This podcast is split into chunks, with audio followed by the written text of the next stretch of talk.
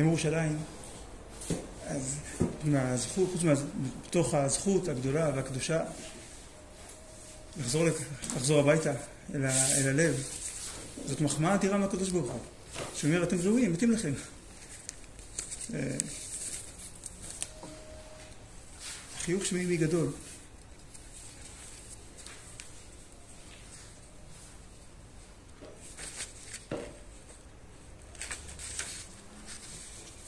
טוב, נראה כמה נספיק בינתיים... אה, טוב, נתחיל. גדול השם, הוא מולל מאוד. איפה זה מתבטא? הגודל האלוקי הזה בעולם? בעיר אלוקינו, הר קודשו. כלומר, יש עיר של אנשים. עיר, במיוחד עיר בירה, אז היא מצבור כוח של כל הרשויות, של כל העוצמות, שם מרוכז. ירושלים היא לא עיר של אנשים, היא עיר האלוקים, עיר אלוקינו. היא עיר הקודש. כלומר, היא מכפלת עוצמה של הקודש.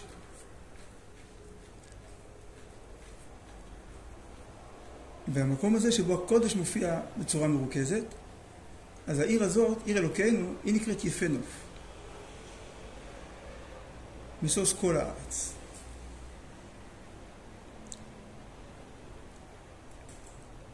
וגם דרך החורבן אפשר לראות מה היה בבניין.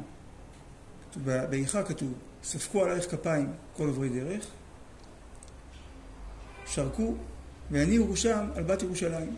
הזאת העיר שיאמרו כלילת יופי, משוש לכל הארץ? אז גם מזה רואים, מה, זאת העיר שעליה אמרו כלילת יופי? כלומר, היופי של ההתקללות, כמו המשוש לכל הארץ.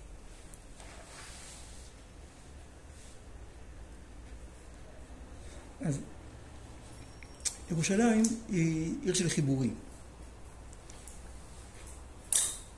העיקר כמובן מקום המקדש. הציווי הוא ועשו למקדש ושכנתי בתוכם. רש"י אומר, המקור הבא, רש"י מסביר בית קדושה. יש צורך שהשכינה תתגלה בבניין שנבנה על הקרקע. קרקע היא מעשה השם, ועל גביה עומד בניין מעשה ידי אדם. והשכינה שורה על מעשה האדם. קיימת מצווה לבנות בית מקדש, שבו נפגשים שמיים וארץ. כלומר, המקום שבו הקדוש ברוך הוא רוצה שנפגוש אותו, הוא מורכב משני מרכיבים. אחד זה קרקע מסוימת, מקום מסוים, והשני, שבמקום הזה יהיה בית. כשקרקע, רק הקדוש ברוך הוא עושה, אדם לא יכול להמציא קרקע. כלומר, הקרקע זאת יצירה אלוקית, השם בחר במקום הזה, כלומר יצר אותו כזה, באיכויות האלה, אבל אנחנו צריכים לבנות את הבית. אז בית המקדש הוא חיבור בין מעשה ידינו לבין היצירה האלוקית. המקום הזה נקרא שער השמיים. זה המקום שהוא הכי שמיים בארץ, והוא הארץ שבשמימיות. כלומר, ההתגלות השמימית בארץ, שהיא בעצמה המקום שבו אנחנו פונים מהארץ כלפי השמיים. כי בית המקדש, הוא, יש בו את שני ההיבטים האלה. התורה ירדה מהשמיים לארץ, בסוף היא מגיעה לבית המקדש, לקודש הקודשים. אז זה המקום שבו השמיים מתגלים בארץ, ובו הוא המקום של העבודה, בית תפילה.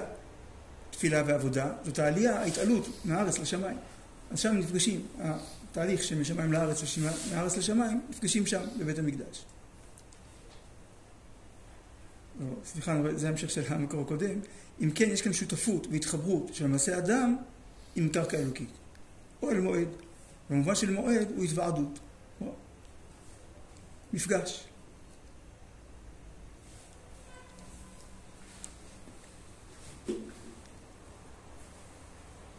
והמפגש הזה בין הרבה איכויות, הרבה גוונים, אז אה, זה יופי. עשרה קבין יופי ירדו לעולם, תשעה נטלה ירושלים, ואחד, כל העולם כולו. אז למה ירושלים כל כך יפה, המקום של היופי בעולם? כיוון שההגדרה של הרב, של יופי, משפט היופי הוא קיבוץ חוקים נפרדים אל תוך מערכה אחת, בסידור מקביל. כלומר, כשיש כמה מרכיבים הם מופיעים ביחד בהרמוניה, זה יופי. או בהגדרה דומה, יסוד הנוי הוא הכיוון והיחס שבין החלקים. אז שוב, מרכיבים שונים, ושהיחס ביניהם הוא אסתטי. אז ירושלים היא מורכבת מהרבה בחינות. אמרנו, שמיים וארץ, ונראה עוד. אז, אה, אז זה היופי.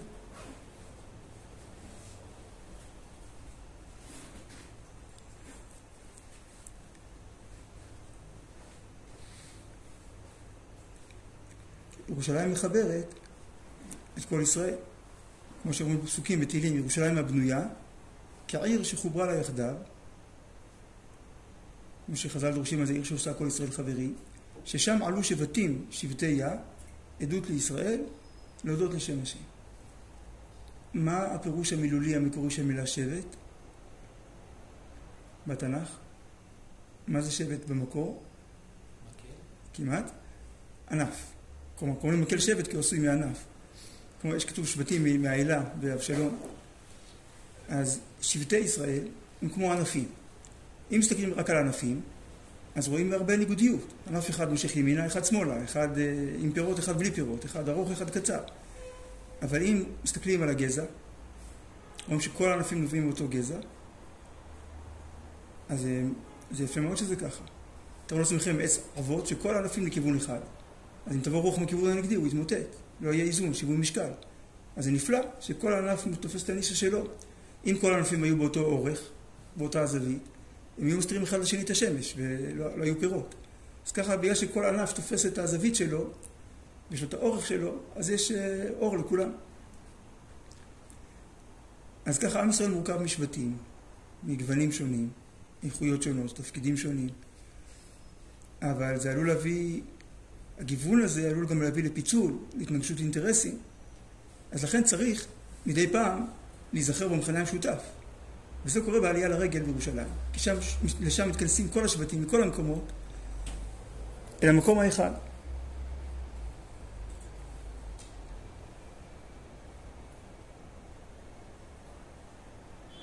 שם הם מתעלים, השבטים, מלהיות שבטים, מתחילים אל הגזע, עדות לישראל. כלומר, ההתחברות הזאת של השבטים היא העדות על הערך שנקרא ישראל. כי ישראל הוא לא שבט, ישראל זה הגזע, שממנו השבטים צומחים.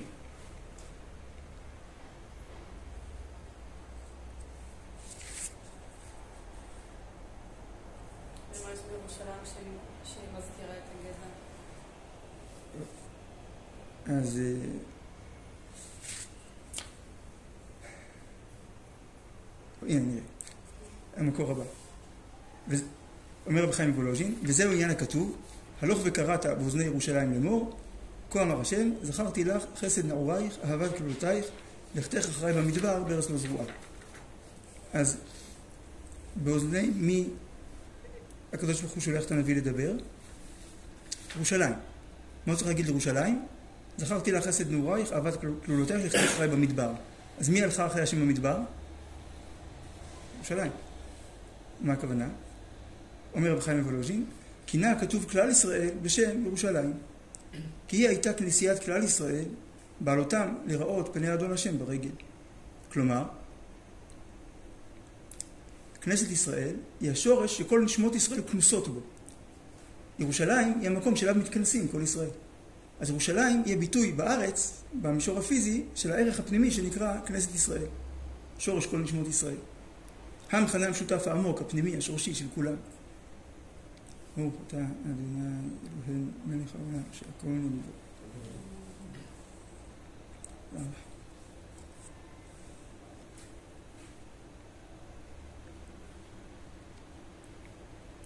ושם קיבלו כלל ישראל שפע תורה, קדושה ויראה. כל אחד לפי שורש אחיזת נשמתו מכנסת ישראל. זה שכתוב, אהבת כלולותייך, רצונו לומר כלילות. כלומר, פה מתברר המכנה המשותף של כל השבטים. שכולם גוונים שונים, ביטויים שונים של אותו תוכן. זה כמו שאיברים שונים בגוף, רקמות שונות, אבל כולם, כולם יש את אותו DNA.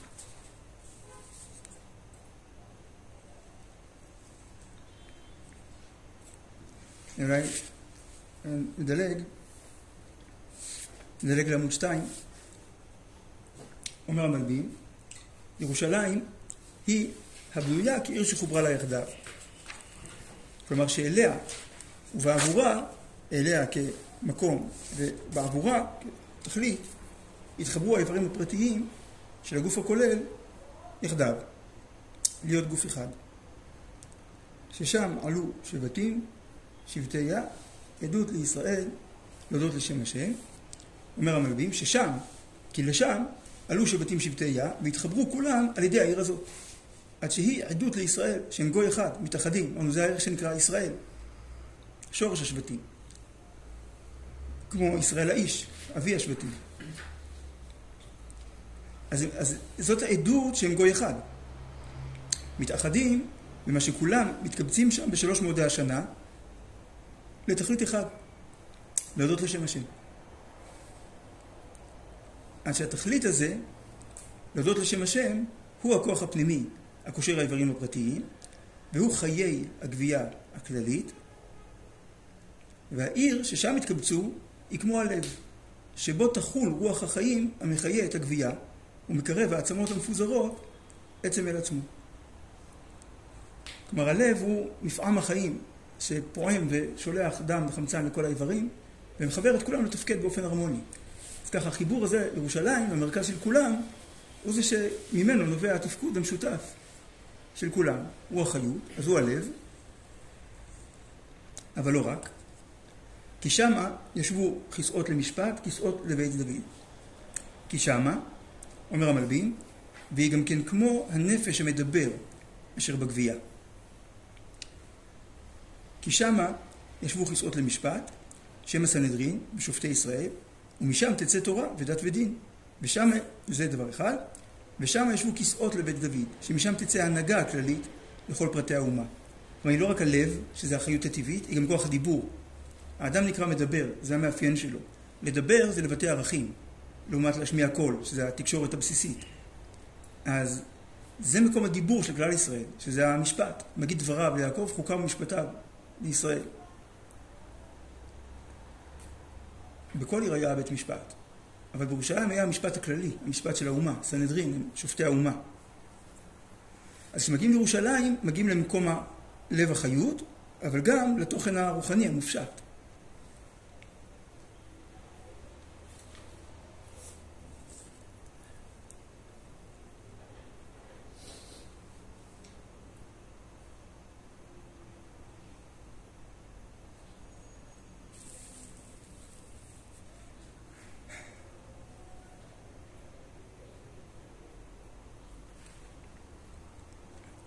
אולי קצת, אה, למטה, למקורות התחתונים, בהנהגת הציבור, הציבור על פי דבר השם, ישנם ארבעה יסודות, תורה ונבואה, כהונה ומלכות. כמו שיש ארבע אותיות בשם הוויה, ארבעה יסודות, דצחם, דומם, צומח, חי, מדבר, בטבע ובמציאות, כך יש ארבעה עמודי תווך לכלל ישראל. זאת אומרת, אם יש, נכון, באזרחות לומדים שיש אה, שלוש רשויות, נכון, המחוקקת, המבצעת והשופטת, אז בעם ישראל יש ארבע רשויות. תורה, נבואה, כהונה ומלכות. או במקום אחר אז אומרים שזה ראשי תיבות משכן. מלך, שופט, כהן ונביא. ארבעה מקורות סמכות. המלך הוא המנהיג המדיני, והסנהדרין הם הנהגת התורה, והכהנים הם אחראים על סדרי הקודש וגם על החינוך, והנביא הוא גם נותן הוראות לכולם, הוא גם מקור סמכות. אז יש ארבעה מקורות סמכות. על זה אומר רב ציודה, גם בגוף האדם יש הבחנה בין איבר לאיבר. הוא חושב שבגוף האדם יש איבר שיש בו מרכזיות מיוחדת, הלב, כלומר ש... כי יש הרבה איברים חשובים, שהתפקוד שלהם הוא מאוד מאוד יחידאי, כלומר העין רק רואה, האוזן רק שומעת, הלבלב רק אה, מפריש אינסולין. אבל הלב הוא זה שמזרים דם וחמצן לכל האיברים, כלומר הוא איבר כללי, הוא לא עוד איבר. אז ירושלים היא הלב. ככה ירושלים ביחס לשאר מקומות בארץ. מה ששייך למרכזיות מיוחדת, הנה בירושלים יש ריכוז כל הכוחות הפנימיים של העם. היא הייתה מקום המלוכה, הבירה המדינית, ערש הנבואה,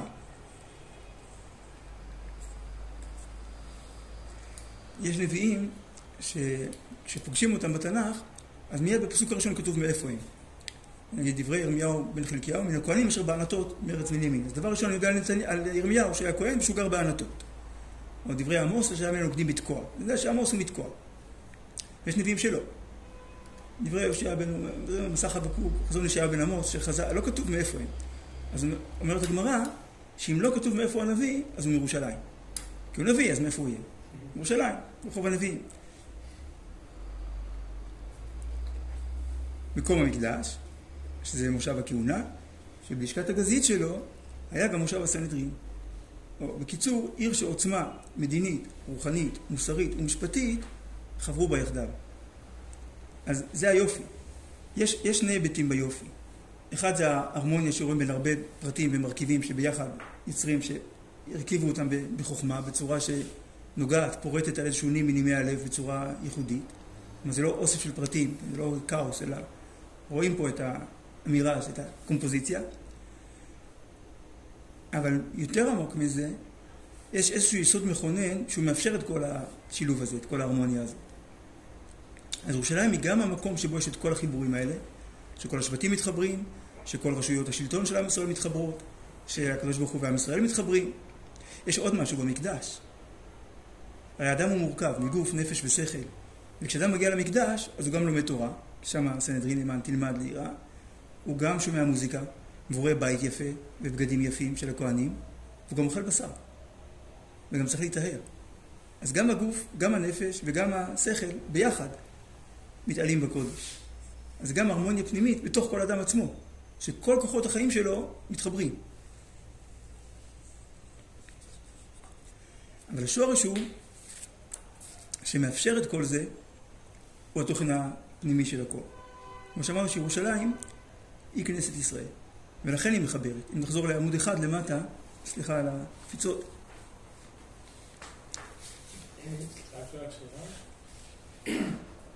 בתוך ארבעת הרשויות על המשכן, איפה בא נגיד, אה, יש מקום לבצלאל ולכל ה... למנהיגות הזהותית? יכול להיות שזה שייך לחינוך. לכהנים? אה, כן, לכאורה. כלומר, לא שהכהנים הם אלה שמחנכים לאומנות, אבל זה באותו, באותו הקשר, ואני צריך לבחור, אז... אה. כן.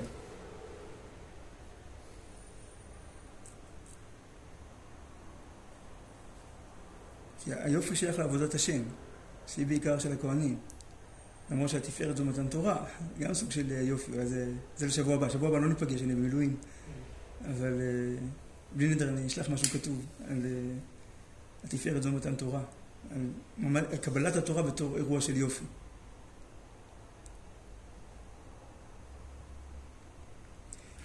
טוב, אה, אז יכול להיות שזה שייך גם וגם, כי גם אולי, אולי זה שייך לארבעתם. כי מלך ביופיות תחזינה עיניך, נכון? המלך והכלה ירחצו את פניהם, כי המלך חייב להיות יפה. והכהנים אמרנו גם, כהן בעל מום פסול. כי יש עניין דווקא לנראות, לחיצוניות, שתהיה יפה. ובגדי הכהונה, ו... ו... אז למלכות ולכהונה ודאי שייך ה... היופי. תורה זה מובן יותר מופשט.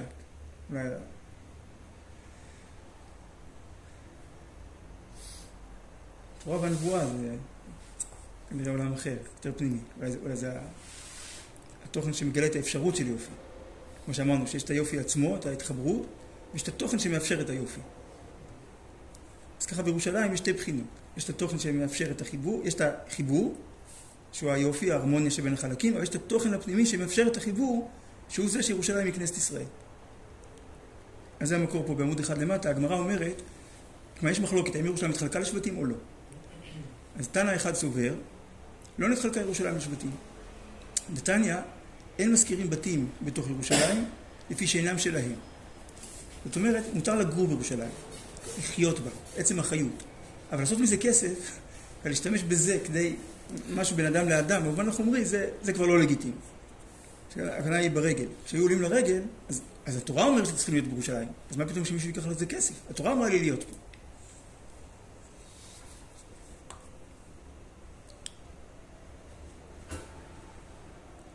מה? זה ממש הלכה? כן, כן, בדיוק שמעתי אתמול בשיעור של הרב אליהו, זצ"ל, הרב מרדכי אליהו, שהוא אמר, אה, כן, שומע עכשיו באוטו, אז- הוא אמר, אה, יבוא למלון המלך דוד, "תן לי- חדר.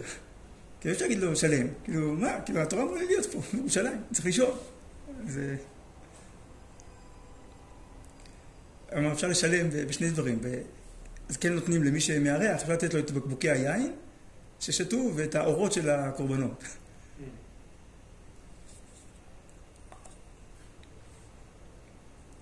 טוב, אומר הבן איש חי, בספר, בביאור שלו על הגמרא, בני בן בן יהוידע, הטעם שלא נתחלקה ירושלים לשבטים, זה שהיא מכוונת כנגד ירושלים של מעלה, ומחוברת אליה. וכמו שירושלים של מעלה, יד כל ישראל שווים בה, כלומר, אמרנו שירושלים של מעלה זאת כנסת ישראל. אז בעצם החיבור לכנסת ישראל, כל ישראל שווים. בנים אתם להשם אלוקיכם. אז זה כמו יכול להיות ילד יותר מוכשר או פחות מוכשר, יותר שומע בכל ההורים או פחות שומע בכל ההורים. אבל אי אפשר להגיד שאחד מהם הוא יותר בן של ההורים מהשני. הם בנים שלהם בדיוק אותו דבר. כי הם נובעים מאותה אחריות. אז ככה בעצם השייכות, יש מדרגות בעם ישראל. יש תלמיד חכם, יש עם הארץ, יש כהן גדול, יש כהן לוי ישראל. אבל בעצם השייכות לכנסת ישראל, כולם אותו דבר בדיוק. אז, אז לפי זה, כמו שירושלים של מעלה, כנסת ישראל, יד כל ישראל שווים בה באיכות השייכות אליה, אז כך, כן, ירושלים של מטה. אז מתאים שהשייכות של כל אחד לירושלים תהיה שווה. היא של כולם ולא של אף אחד, יותר מאשר של מישהו אחר.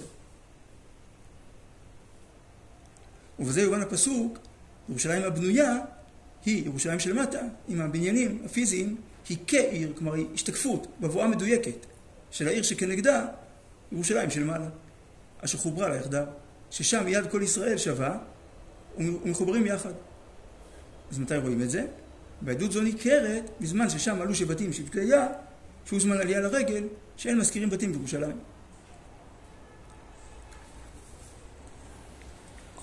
אז מי ש... בסדר, אז הוא גר פה כל השנה, אז יש לו חזקה. עכשיו באים עוד אנשים, הם צריכים מקום. אז המקום שהם צריכים הוא שלהם. כי הם כל ישראל. כי הם חלק מישראל. ירושלים של כל ישראל. זה מזכיר שמיטה קצת. כן. נכון? שגם הקרקע של ארץ ישראל של כולם, בעצם בשורש. כי, כי, כי היא מתנה אלוקית. אז גם ירושלים היא עיר האלוקים.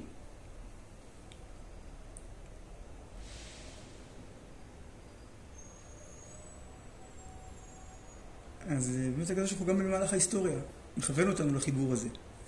כלומר, זה, זה, זה לא סתם שב-19 השנים הראשונות של הקמת המדינה עלתה ירושלים המערבית וירושלים המזרחית. חלק בישראל, חלק בירדן. ואז חוברה לה יחדיו, כאילו, פירוש חדש, זה ממש פירוש של הדור שלנו על הפסוק.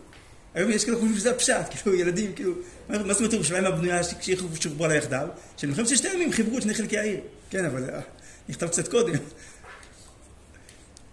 ו- ומה שהגמרא אומרת, שעיר שעושה כל ישראל חברים. חברים הכוונה בחזקת טהרה. כי כשכולם כולם עולים לרגל, כולם נתערים, אז מתגלה המכנה המשותף של כולם. כבר אין הבדלי מעמדות. כי באים למקום שבו אין הבדלי מעמדות, שכולם באמת אותו דבר.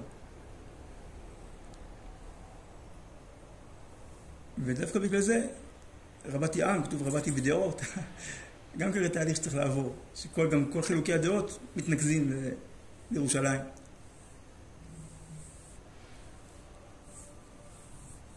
חלק מהם במקום שגם אה, תפס לעצמו את השם כנסת ישראל. והשם יעזור. שנזכה לחיבור האמיתי, לאיחוד, מתוך גילוי המכנה המשותף.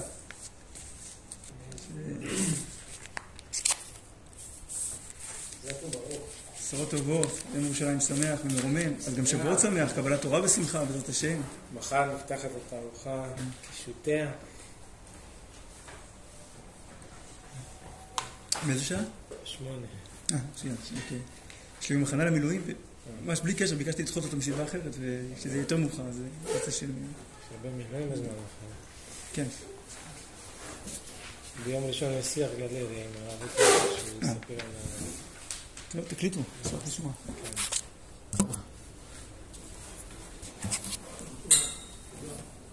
טובות.